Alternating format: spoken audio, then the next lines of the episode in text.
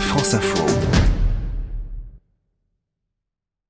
Bonsoir Gérard Felzer. Bonsoir Catherine. On va parler des migrants ce soir qui sont des milliers à traverser la Méditerranée au péril de leur vie pour tenter de rejoindre l'Europe et à chaque fois c'est sur des embarcations de fortune. Oui, ça commence souvent par les traversées du désert et lorsqu'ils réussissent à atteindre les côtes libyennes, un autre enfer les attend, la traversée de la Méditerranée. Les passeurs les entassent sur des embarcations de fortune et pour éviter une mort certaine, SOS Méditerranée utilise un bateau pour sauver ces embarcations en détresse, entre la Libye et l'Italie par exemple. Fabienne Lassalle est directrice générale adjointe. Il faut savoir comment euh, traversent ces personnes. Hein. C'est sur des embarcations qui sont absolument impropres à la navigation. Il s'agit de, de, vagues boudins de, de, plastique qui font pas plus d'un millimètre d'épaisseur. Il y a euh, entre 120 et 160 personnes. Imaginez cela en pleine mer. Il a été euh, reconnu que des passeurs se mêlent parfois aux gardes-côtes libyens. Ces gardes-côtes les ramènent en Libye, dans ce pays où ces mêmes personnes cherchaient à fuir parce qu'elles avaient été mises dans des centres de détention, torturées, violées. Il n'est absolument pas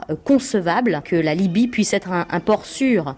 Mais ce bateau, l'Aquarius, il est toujours euh, opérationnel ou pas? Et malheureusement non, Catherine l'Aquarius, ce bateau avec lequel il partait avec l'aide de Médecins sans frontières, n'est plus en mer pour l'instant car aucun pays ne veut leur donner une immatriculation sous prétexte qu'ils devraient livrer les migrants aux Libyens, c'est-à-dire les condamnés. Ils recherchent un autre bateau. En attendant, ils ont pu sauver environ 30 000 personnes en moins de deux ans. Et comment font-ils pour les repérer? Alors c'est en effet difficile, surtout en cas de mauvais temps. Une solution a été trouvée par une association, les pilotes volontaires.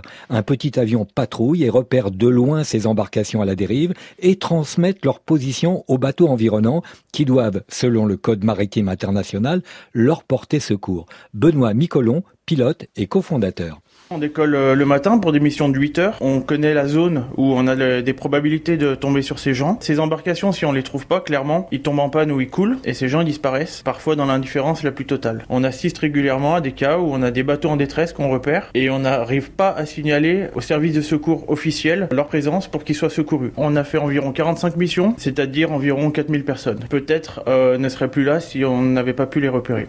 Et que se passe-t-il pour ceux qui, euh, qui arrivent à accoster? Alors, Certains arrivent à prendre différents modes de transport précaires pour tenter de rejoindre un pays d'accueil, mais pour ceux qui sont temporairement régularisés, Aviation sans frontières leur vient en aide pour les accompagner vers leur destination finale. Jean-Claude Girin, ancien président, aujourd'hui en charge de l'accompagnement des réfugiés, a ainsi pu aider 12 000 d'entre eux à retrouver une stabilité. On a passé, nous, un accord avec l'Organisation internationale pour les migrations qui nous confie des réfugiés qui sont accueillis dans des pays pour les réinstaller. Hein, des gens qui ne peuvent pas rentrer chez eux, qui ont passé plusieurs dizaines d'années, quelquefois, dans des camps et qui ensuite sont euh, dédiés pour pouvoir euh, venir dans leur pays d'accueil. On les accompagne à l'aéroport, on les rassure parce qu'il y a les contrôles de sécurité, les passeports, enfin, tout un tas de choses très difficiles quand on est euh, quelqu'un qui prend l'avion pour la première fois. Et ce qu'il faut bien voir, Gérard, c'est que toutes ces populations ont besoin d'être accompagnées médicalement et socialement lorsqu'elles arrivent en Europe. C'est pourquoi Xavier Emmanueli, fondateur de Médecins sans frontières et du SAMU social, vient de créer un SAMU réfugié. Il a même été reçu par le pape en personne, qui lui a dit qu'étant lui-même fils de réfugié, il comprenait et encourageait, et donc qu'il fallait accueillir et insérer ces populations. C'est donc sur le modèle SAMU, c'est d'aller à la rencontre des gens où qui se trouvent et qui sont réfugiés, plutôt que de dire réfugiés, exilés, je préfère. Notre devoir, c'est,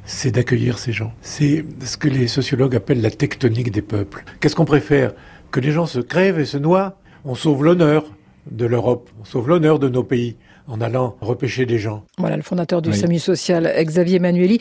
On passe au coup de cœur de la semaine, Gérard, ou plutôt au coup de chapeau de la semaine pour un réfugié, justement, un réfugié guinéen qui a vécu l'enfer. Oui, Alpha Kaba était menacé de mort comme beaucoup de journalistes dans le monde.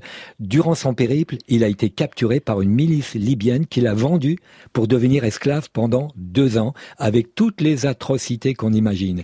Il a réussi malgré tout à s'échapper et obtenu un statut de réfugié politique en France. Je repense à tout ça, je me dis que ce sont des hommes sans cœur, au fait. Ce sont des gens sans cœur et qui ne méritent pas de vivre euh, à notre époque. Après avoir marché dans le désert, emprunté tous les moyens de transport improbable, il raconte son histoire qui paraît incroyable au XXIe siècle dans un livre publié récemment. Je conseille à tous de le lire car c'est une des pages malheureuses de notre histoire contemporaine, Catherine. Et on va rappeler le titre hein, de cet ouvrage, Esclaves des milices, voyage au bout de l'enfer libyen. C'est aux éditions Fayard.